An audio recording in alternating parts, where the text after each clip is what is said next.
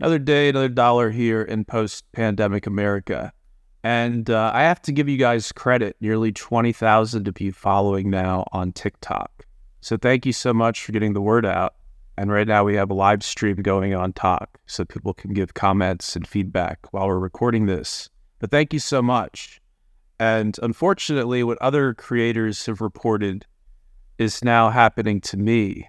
And I don't even know how much longer I'll be here for because they've started reporting and taking down many of my videos about the Maui fires on the basis that it's conspiracy theory, when nothing I'm saying is conspiracy or theory.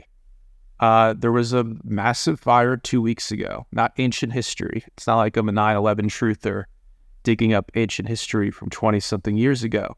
Literally two weeks ago. And the people there are still suffering. And they're not telling me to be quiet. They want answers. The comments I see from people who actually live there is we really appreciate what you're doing. Keep going. Some people on Maui have even tipped me. And so there's this effort to shut down these videos, and we're not being singled out. But they're again, they're wiping all these social media references to the Maui fires, which I think is deeply offensive. I think is literally a cover up. There was a fire, there are unanswered questions. The Associated Press itself, which many of the nation's newspapers rely on for coverage, including the New York Times and the Washington Post, uh, the Associated Press itself said it appears the only people who survived were those who disobeyed authorities and jumped the barricades that were set. Now, why were such counterproductive barricades set by authorities in the first place? During a fire, you want to turn off the power and give the people exits from the projected fire's path. And they did quite the opposite. They kept the fire, they kept the electricity going, which people locally say led to more fire because the down power lines created more havoc, created more uh, sources of the flames.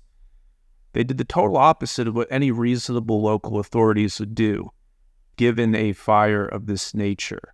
And being an island that's separated from the United States by nearly 2,000 miles of ocean, they have a very advanced, uh, you know, a set of emergency systems in place: text message notifications, the air sirens, which people have confirmed they do typically use in fires, and these were not deployed. So that's not conspiracy theory. What it is is unanswered questions. And to delete all my videos asking these unanswered questions doesn't make it go away. It makes people think there's something there. And then people go, wait a second, John Podesta is Biden's most prominent advisor. And he flew out with Biden uh, to Maui just two weeks after the blaze. And John Podesta has a checkered track record at best.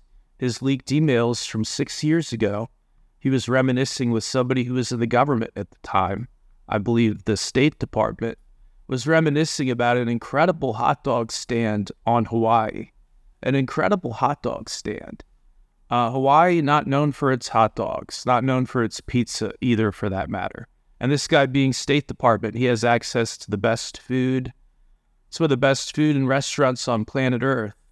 And you mean to tell me he's blown away by a hot dog he had to such an extent he has to tell the Clintons' longtime advisor how great the hot dog was? Or is this like so much of his emails total code language? Are these people like the people in Sound of Freedom? That's what these globalists allegedly do, is they traffic children.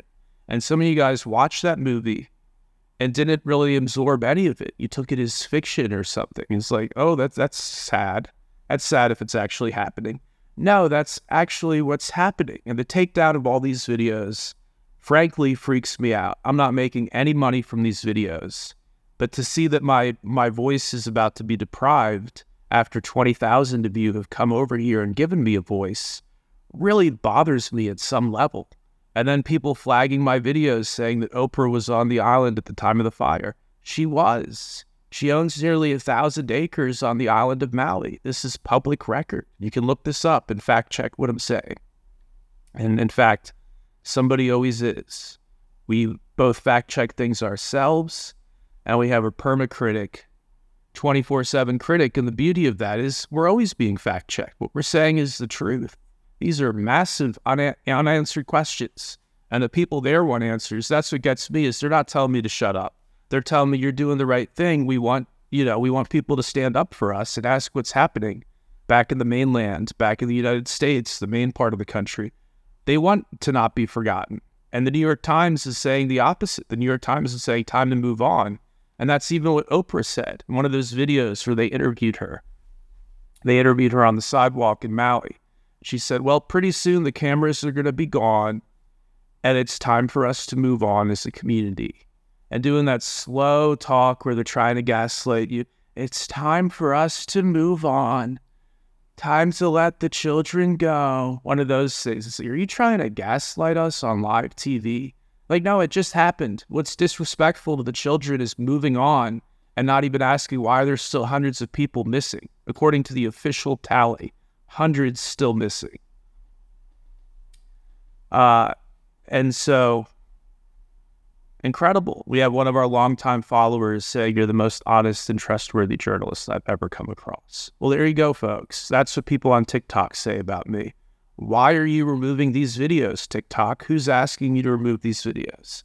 Is it the globalist families who make billions from throwing kids in cargo containers and sending them to uh, hostile or taken like situations? Is that what it is? I have to eventually draw that conclusion. Why does somebody follow me around the internet 24 7 to correct me about only one topic? John Podesta. Literal gang stalking wherever I go. This guy gives paragraph long responses. And we have somebody attacking us on our Rumble channel. And they don't realize they're not attacking me, they're attacking my business partner. And she's just like, oh, wow, wow, they actually do do this. Look at what they're trying to do to you.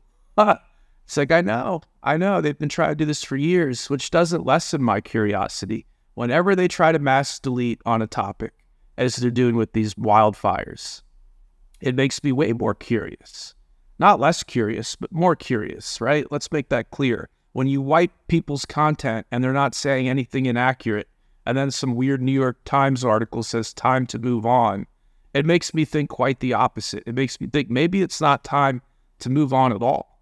And again, I'm not making anything from all this content. I just appreciate that people are actually awake and are asking the same questions. And if you want to continue to follow along as well as support, regardless of what happens to this channel or even the podcast. The link in description and on TikTok, link in profile. Time to add your email address. Nearly 4,000 of you already get my emails. Substack is a great platform for people who put out content like me.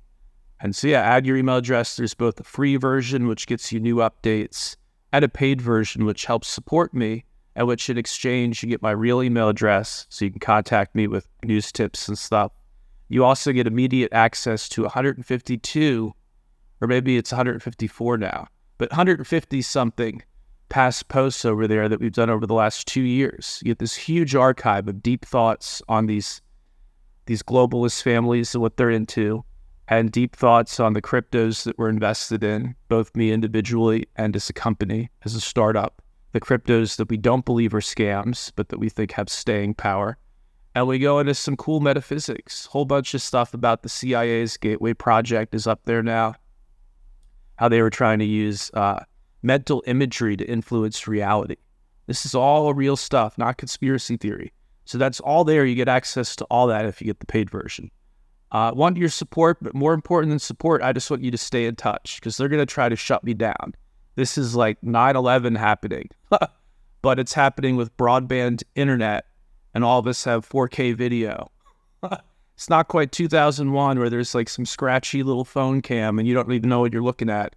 And they seized a couple of videos from near the Pentagon of the thing flying into the Pentagon. And that was it. Then it was, you just have to take CNN's word for it, right? We did not have the same kind of internet 20 years ago that we have today didn't even have podcasts then. You think about that. When 9 11 happened, you couldn't even upload a podcast and say, hey, I have some questions, because there was no such thing. Right? RSS feeds, which drive podcasts, wasn't invented until what, like 2008 or something, I believe. Isn't that incredible? So this time around, hey, good luck. If you're going to make a bunch of kids vanish and a fire that defies all basic physics when it comes to past known fires, and you're just going to tell us time to move on. Okay, that's your opinion, and you're entitled to write opinion pieces on your blog, I guess, the New York Times blog. But it doesn't mean that all of us have to listen. Absolutely not. And it doesn't make me some kind of, you know, ne'er do well. to have basic human curiosity about what happened to people in my own country. So I'm not even worried about people in other countries. I'm minding my own business. If they can vaporize your children in a U.S. state and then tell you two weeks later in a New York Times blog post, it's time to move on. And then the Biden administration gives the word to take down all these TikTok videos from people like me and to try to mute some of these podcasts that are going out about Maui fires. If that can happen, what kind of world do we live in? How safe are your kids? How safe is your community? When any piece of land they decide that you're you're a blight on in violation of our most core property rights as a country, they can just zap you. Incredible. And then you can't even ask questions. Who do these people think they are? Little Podesta and Oprah. Who do these people think they are? You're listening to Fulcrum News, real news from America and around the world. Fulcrumnews.com slash subscribe to get our premium membership and updates via email.